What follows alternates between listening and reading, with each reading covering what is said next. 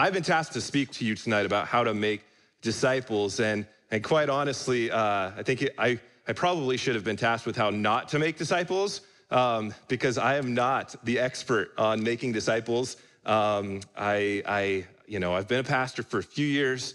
Uh, making disciples is very, very uh, close to my heart. I, am about that, but, uh, but I don't get up here by any means, brothers, uh, claiming to be an expert on the issue, okay? So I just want to throw that out there. Uh, but I mentioned, you know, how not to make disciples. Uh, I thought it might be interesting to um, ask some brothers, some, some pastors and former pastors, if, if they would help me to come up with a top 10 how not to make disciples for you, brothers, tonight. Okay, so you ready for that? Okay, so top 10 ways not to make disciples. 10, primarily discuss political conspiracy theories rather than discussing God and the scriptures. Nine, instruct them to watch more televangelists. Eight, send them away to seminary.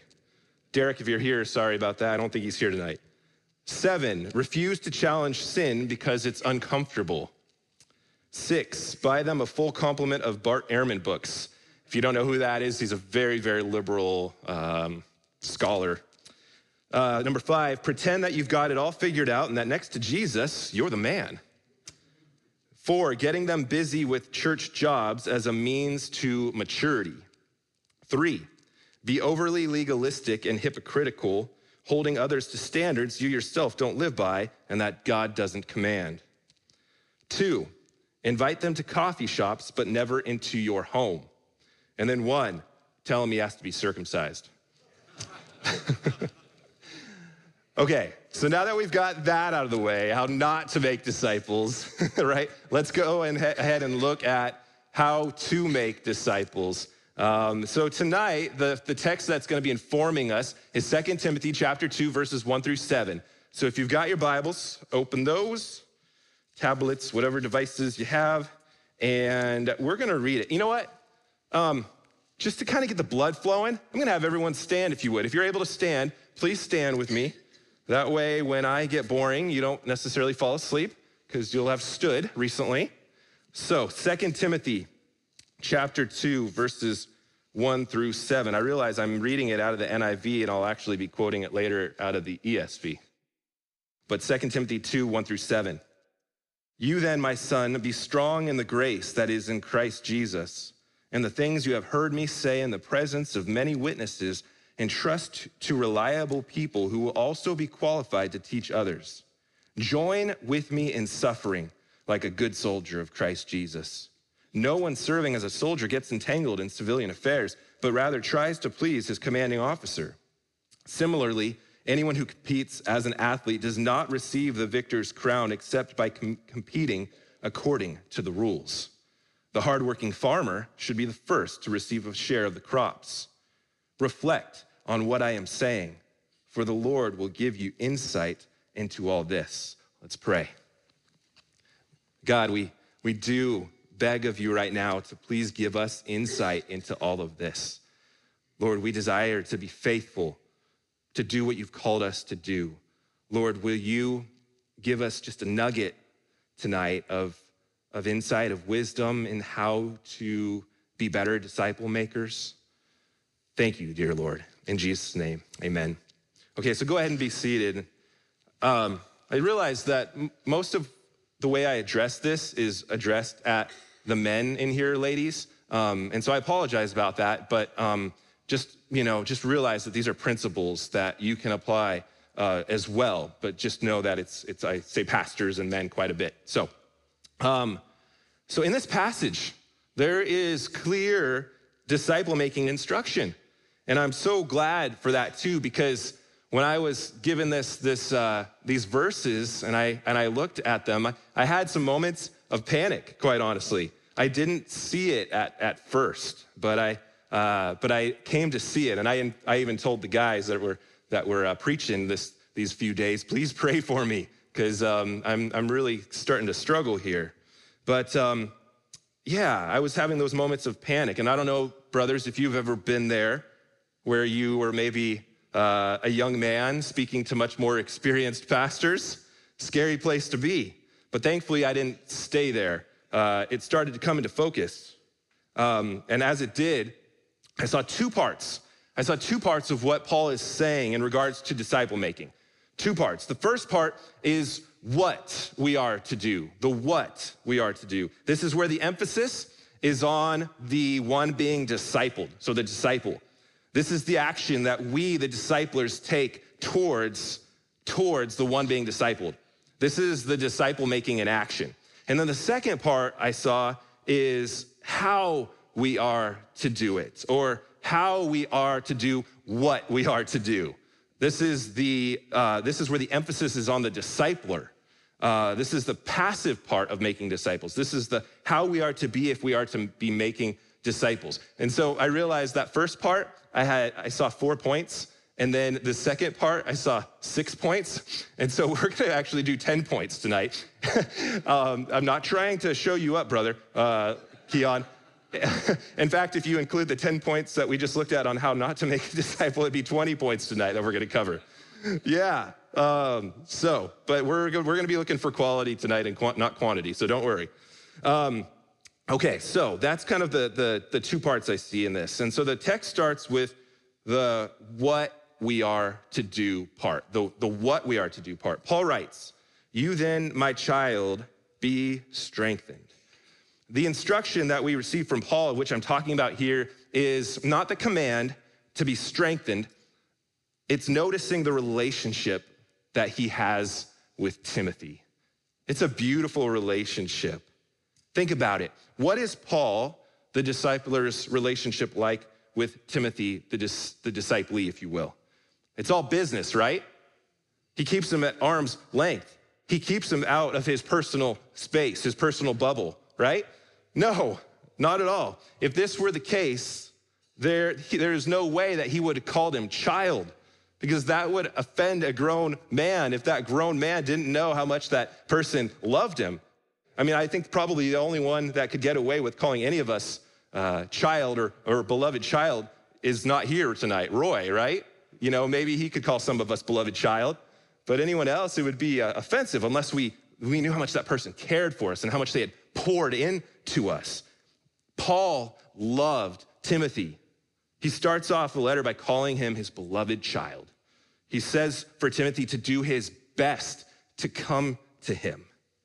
He prays for him. He builds him up. He exhorts him. He warns him. He continues to teach him. He loves him in action, in word, and also with affection. And I forgot, by the way, brothers and sisters, to give you a little context. I wanted to start off with a little context. Um, we might already know this, but just by way of reminder, this uh, was written by Paul while he was in Rome, where he was on vacation, right? no, he was in jail, he was in chains, and he was not doing so hot he realized that his end was pretty near because in chapter four of this letter, he says that he's already being poured out as a drink offering. And so he wants Timothy to come to him. He asks him to come to him one more time. He wants to see Timothy. And then, even more so, he writes because he's just begging Timothy to stand firm, to be faithful in standing against false teaching, and to just stand firm in what he is doing and what he's to be about as a discipler, as one who had hands laid on. And so, a little um, backing up a little bit there, a little context, okay? Paul loved Timothy, and I believe if we, if we are to be able to speak into another man's life, we must love them. So, the first point tonight in what we are to do as disciplers is love them love them. Love the men and women we are discipling. You think Jesus loved his disciples?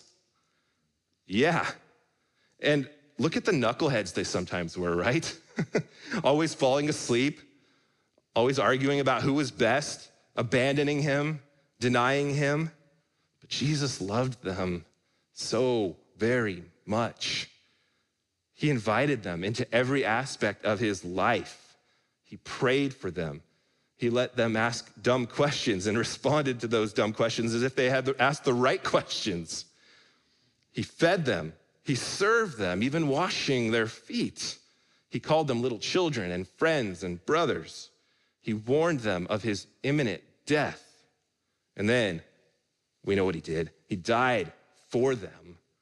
Jesus didn't keep his disciples at arm's length. He loved them and invited them to share life with him. I asked a couple guys that I've had the privilege of uh, discipling if they would share anything that they have found to be especially helpful from our times together. Um, and one brother responded and wrote this to, to you all. He addressed it basically to you and then to me at the end. He said this Don't just treat people you disciple as people you disciple, treat them as friends, as brothers and sisters, as sons and daughters. Love them, bring them into your space and into your life. Help them see that they're more than just a project and that they actually are someone that matters to you. I'd say they'd be more likely to listen to and to be encouraged by someone that they can see demonstra- demonstratively proving, I love you, and for that reason, I exhort you to blank. In that, it is wise to be patient. People of different backgrounds respond at different speeds, but to allow someone into your real life speaks volumes whether now or in the future. And to be joined to other believers in love is a very Christian concept. This is one of the things that I've, i see you made efforts to do, and I've only more recently begun to see how valuable that is. There's a lot of wisdom in what this brother wrote, and he's a young man. I'm excited for how God's going to use him. I think he's 21 now, um, and so yeah. So I was I was encouraged and thankful that he that he wrote that. And, uh, and I think it goes to prove that point. But we are the IFCA. We are independent, right? Often we like to keep people at a safe distance. You never know when a sheep will bite, right? We're fundamental. Sometimes we close our doors a bit so as to keep people and their harebrained notions from disrupting our easy like mindedness. And so, loving in a real and vulnerable way, brothers, is where a lot of us need to grow. And I think it's crucial that we do, because I'm not sure you can disciple a person without loving them. At the core, a disciple of Jesus is one who loves God above all and loves others. So if we don't love those we are discipling, it's as if we are telling them, love, while the whole time we are undermining ourselves by not practicing what we're preaching. You know, it's almost like we're telling them love, but then we're shouting, it's not that important. Paul loved Timothy, and everything flowed out of that.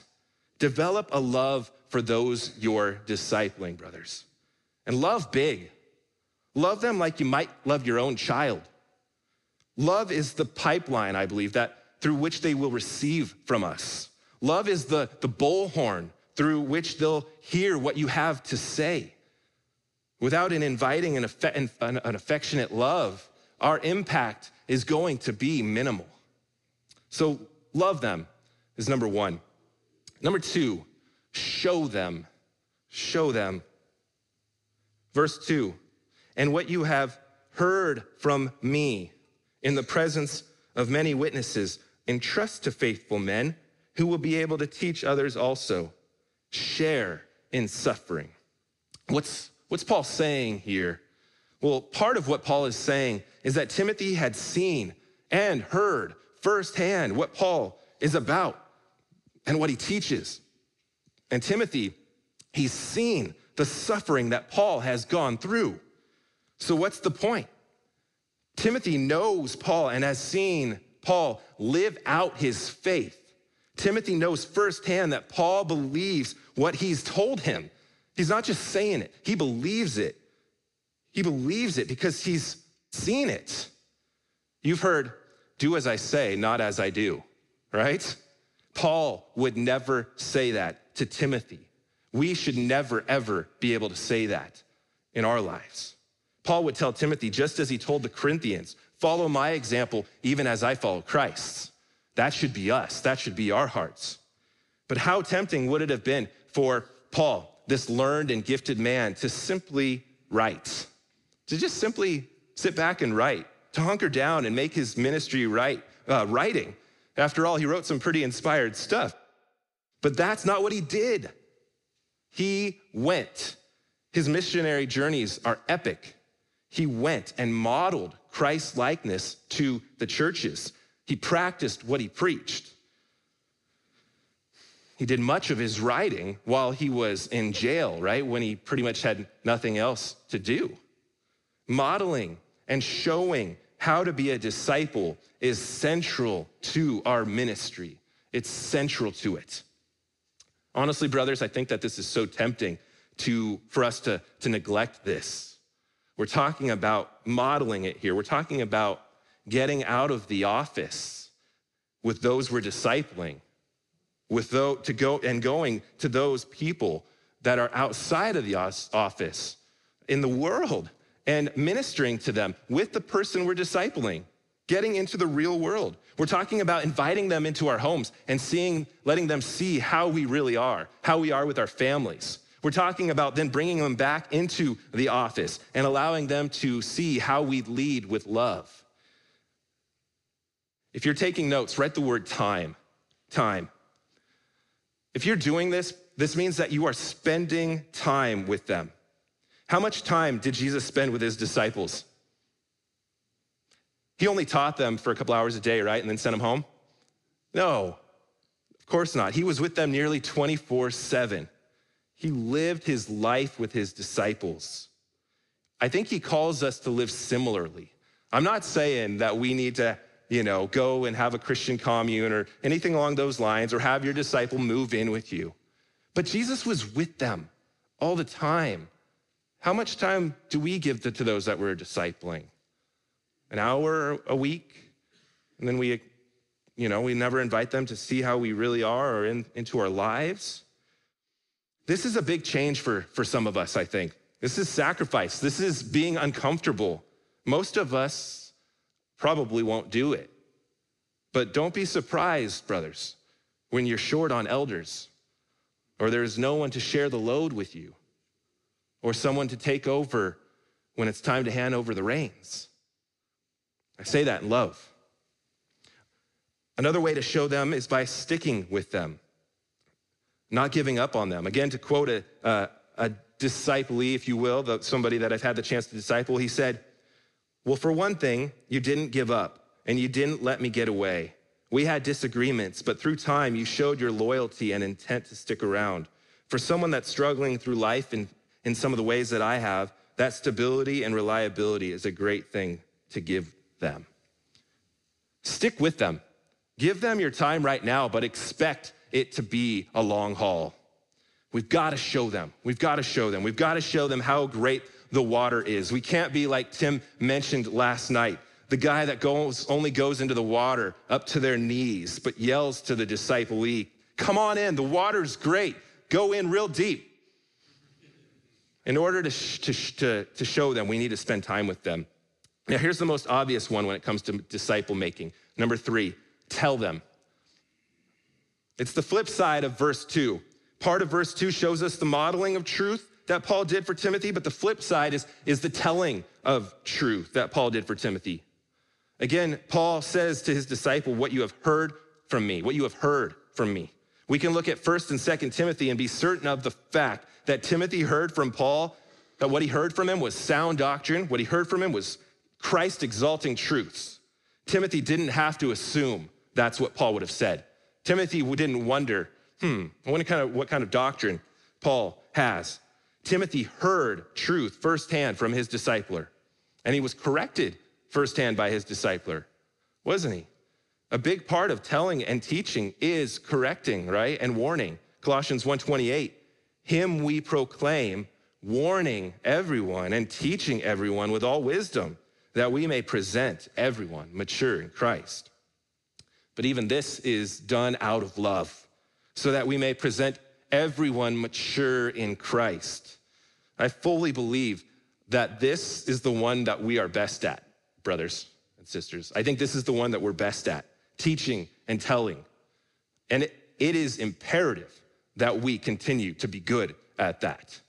But since we tend to get this one, I'm gonna move on, okay? This last one might be the least obvious step in disciple making. By the way, you know, this isn't necessarily comprehensive, but this is what I saw in this passage, and this is what I believe. The fourth one, release them. Release them. the text says, who will be able to teach others also.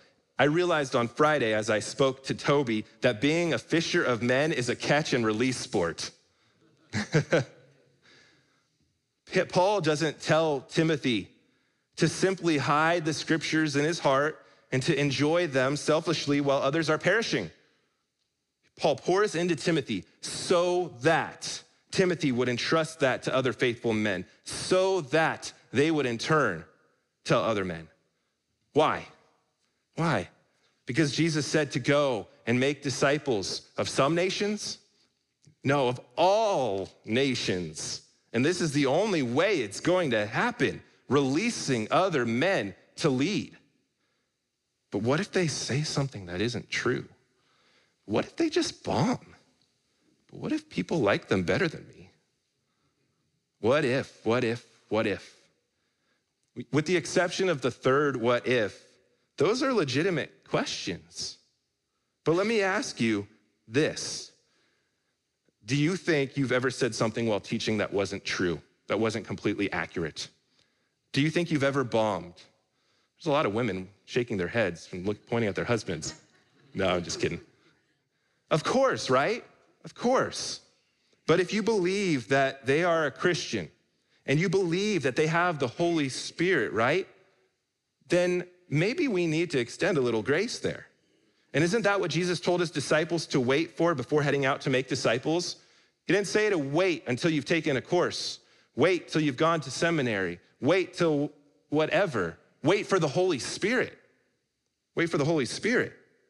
So don't be afraid to release faithful men to minister in the body.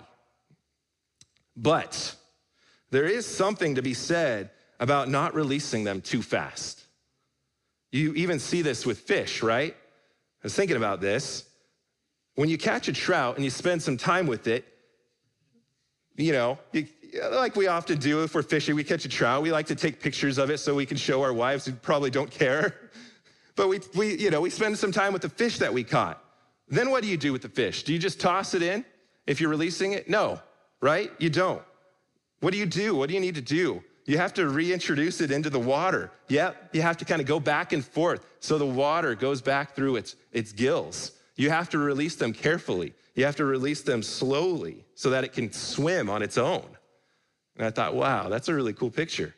So, yes, walk with them, encourage them, have their backs, but release them and trust God to use them in His church, not your church, not my church, but His church. Pour into others and encourage them, help them, push them, and give them opportunities to disciple others. So these are the four main things I see Paul doing with Timothy and exhorting him to do when making disciples love, show and tell, and release. Love, show and tell, and release. And by the way, these aren't linear. It's not show, it's not love, then show, then tell, then release. It's love, show, tell. Love, show, tell, all the while. And then at some point, release. And then continuing, love, show, tell, release. Continuing with that. So that takes us to part two. How are we to do it? How are we to do these things? Where the, this is where the emphasis is on the discipler, on us. This is the how we are to be as we make disciples. The first thing is be gospel stoked. Be gospel stoked. This is, I'm not trying to be a hippie. I'm not trying to be, you know, use a 70s uh, slang, you know, for cool. Okay? I'll get, I'll, I'll get to what, it, what I'm really meaning in a second. But look back at verse one. Be strengthened by the grace that is in Christ Jesus. There is only one thing that can and should ready us for the task at hand a deep understanding and a wholehearted gratitude of the grace that is found only in Christ Jesus. Amen? When we recollect the depths from which Christ pulled us up from, when we remember the sin that Christ washed us clean from last week, we have the fuel to light our fires for ministry. This is what did it for Paul. This is absolutely what did it for Paul. Just one sampling. Remember what he said in first, his first letter to Timothy? This is chapter 1, verses 12 through 15. He says, he says, I thank him who has given me strength, Christ Jesus our Lord, because he judged me faithful, appointing me to his service, though formerly I was a blasphemer, persecutor, and insolent opponent, but I received mercy because I had acted ignorantly and in unbelief. And the grace of our Lord overflowed from me with the faith and love that are in Christ Jesus. The saying is trustworthy and deserving of full acceptance that Christ Jesus came into the world to save sinners, of whom I am the foremost. We look to Jesus and what he did and what he continues to do to amp us up. We don't look to other men, no matter how great of theologians or pastors they are, to stimulate us. We savor Christ and his gospel to stoke our fires.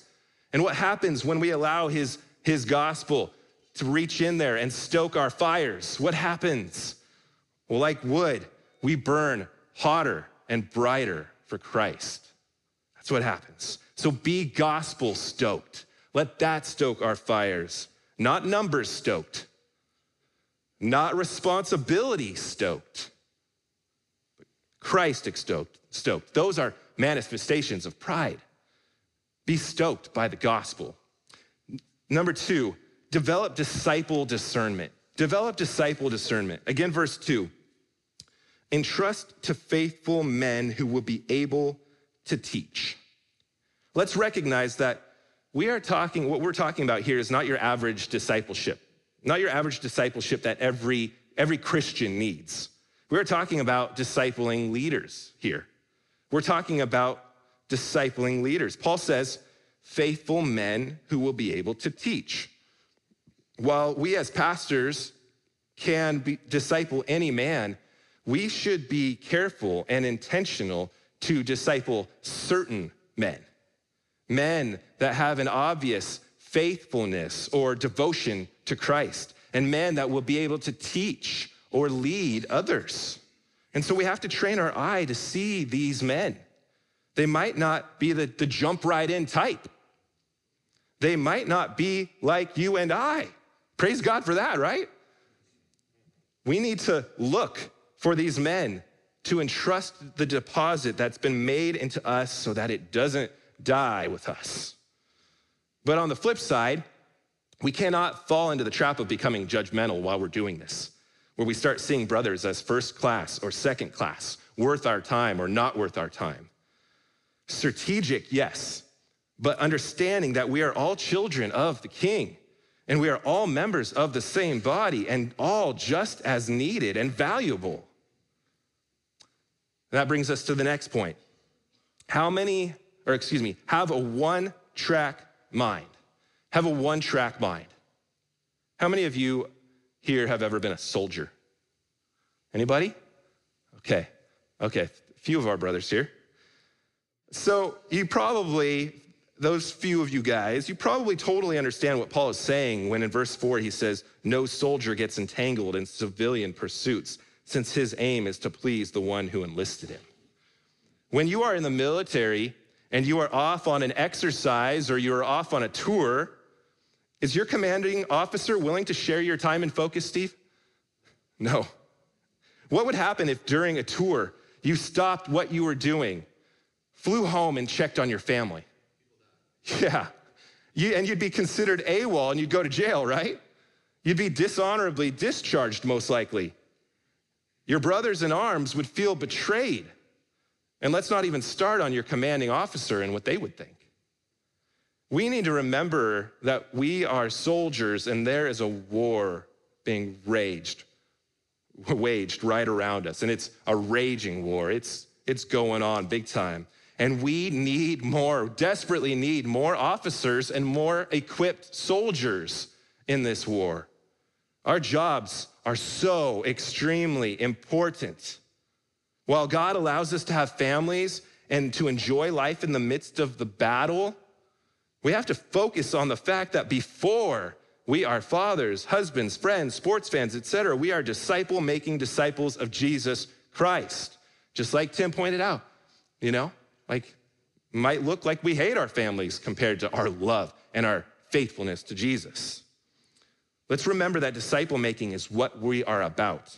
Study, teaching, meetings, counseling are all to make more and better disciples. Thus, I'd suggest we be careful to not have sacred cows. If, it's, if, if there's a ministry, if there's something that we devote a lot of time and energy and strength to, and yet it's taking a lot of time and resources, but it's not fulfilling the purpose, consider cutting it out or devoting it less time to it, brothers. We need to, like a soldier, have a one track mind. The next one, watch Jesus. 2 Timothy 2 5. An athlete is not crowned unless he competes according to the rules. I think there's two, at least two parts, at least two parts to what is being said here. One, we need to compete in such a way so as not to be disqualified. Remember, this is what Paul did. He said, 1 Corinthians 9:27, but I discipline my body and keep it under control, lest after preaching to others, I myself should be disqualified. What gets an athlete disqualified? Well, besides steroids in our modern era, right? What gets an athlete disqualified? Not competing according to the rules. What are our rules? The law of Christ, that which is clearly mandated in the New Testament, that which the Holy Spirit convicts us of. We're talking about sin. You want to be a pastor, a fisher of men. You want to win as that. Obedience, personal holiness is what keeps us in the game. We'll be disqualified even before the race is over if we are not. This is why I go through disciplines of a godly man with each man that I meet with. This is a good book if you've never seen it Disciplines of a Godly Man. How do we experience personal holiness? How do we lay aside every weight and sin which clings so closely? Again, as was already pointed out, looking to Christ, the author and perfecter of our faith. And so we compete with this personal holiness by keeping our eyes focused on Jesus. And the second part of this verse, I think, is this as a discipler, we cannot think that we can be more clever in making disciples than Jesus. Have any of you read this book, Smarter Than Jesus? It's a great book. I haven't read it, but I hear it's really good. Actually, I haven't read it, but I, I did read a bit of it, okay? And the premise is do we sometimes think that we are smarter when it comes to making disciples than Jesus? Do we sometimes think that if we are clever enough, if we use the latest technique, if we can send them to the best discipling guru, if we send them off to a, a Bible school, then we'll see many more disciples made and in half the time? Jesus modeled discipling perfectly for us. We look to him, and he spoke in his word through men like the Apostle Paul. We look to his word. Every other technique needs to match up with what we see from the one that we're making disciples of. And so, our rule as disciple makers is this watch Jesus. Watch Jesus. See what he did. Do what he did. And I should say, even more than watching Jesus, know Jesus, know him. I'm, I'm reading, actually, I'm listening to Packer's knowing God right now, convicting, convicting. Know Jesus, know God. That's a part of competing according to the rules. The fifth aspect of how we are to do what we disciple makers do is found in verse six. It reads, It is the hardworking farmer who ought to have the first share of the crops. I'm sure almost all of us desperately want to see fruits from the ministries that God has, has us in. Sometimes we get to see it, and sometimes we don't, right? But either way, we press on because the fruit is not for us, and we are not responsible ultimately for the fruit. We are responsible for being faithful. And one of the ways that we are faithful is by working hard, working hard. I am preaching to myself, especially on this one. We need to work hard, and not just hard, but farmer hard.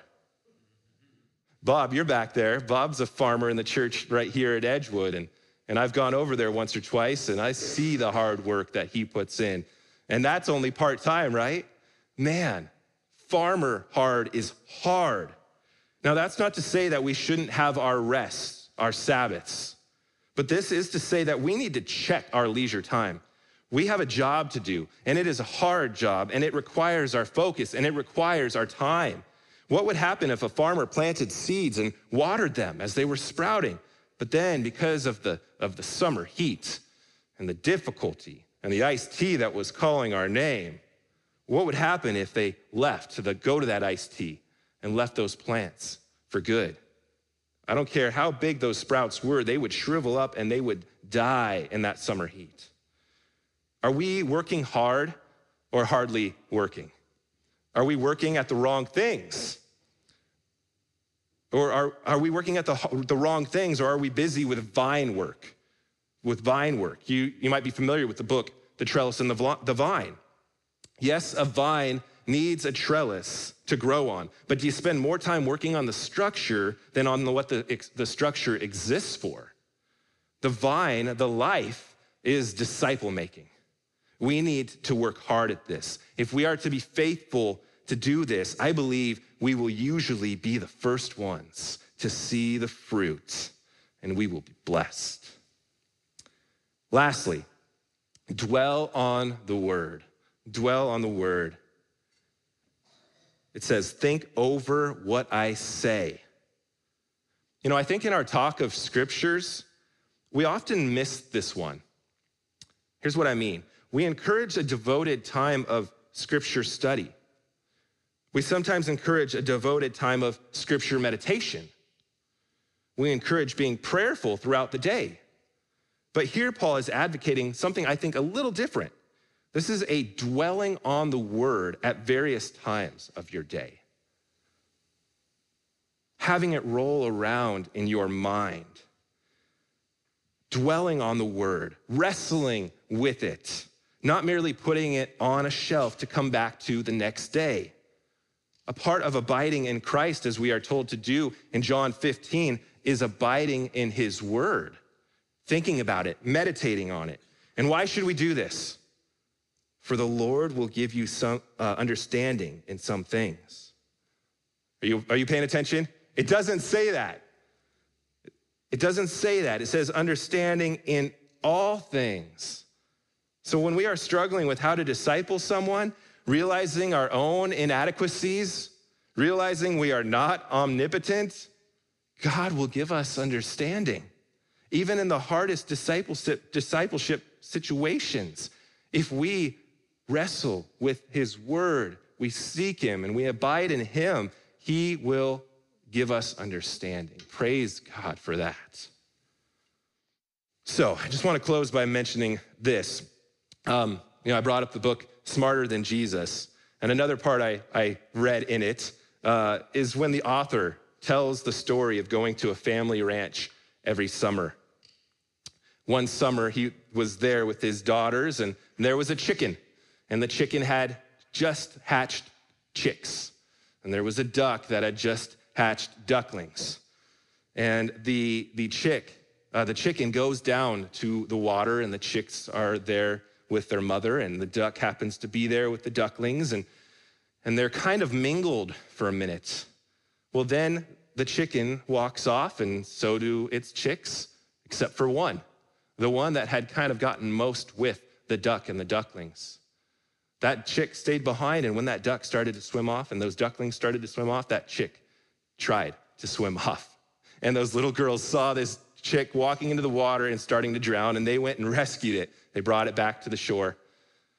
Well, you know what it did? It took right off back for that duck and ducklings. Why? Because that chick had been imprinted upon by that duck and those ducklings, thinking it was one of them, thinking that I'm supposed to go with them. I'm supposed to be able to swim. I bring this up because, as the author did as well, when a Christian, I believe when a Christian comes to faith in Christ, they are imprinted upon by what they see going on around them. If what they see is a group of people that go to meetings, that talk and memorize, and maybe even memorize in Greek, and that's pretty much all they do.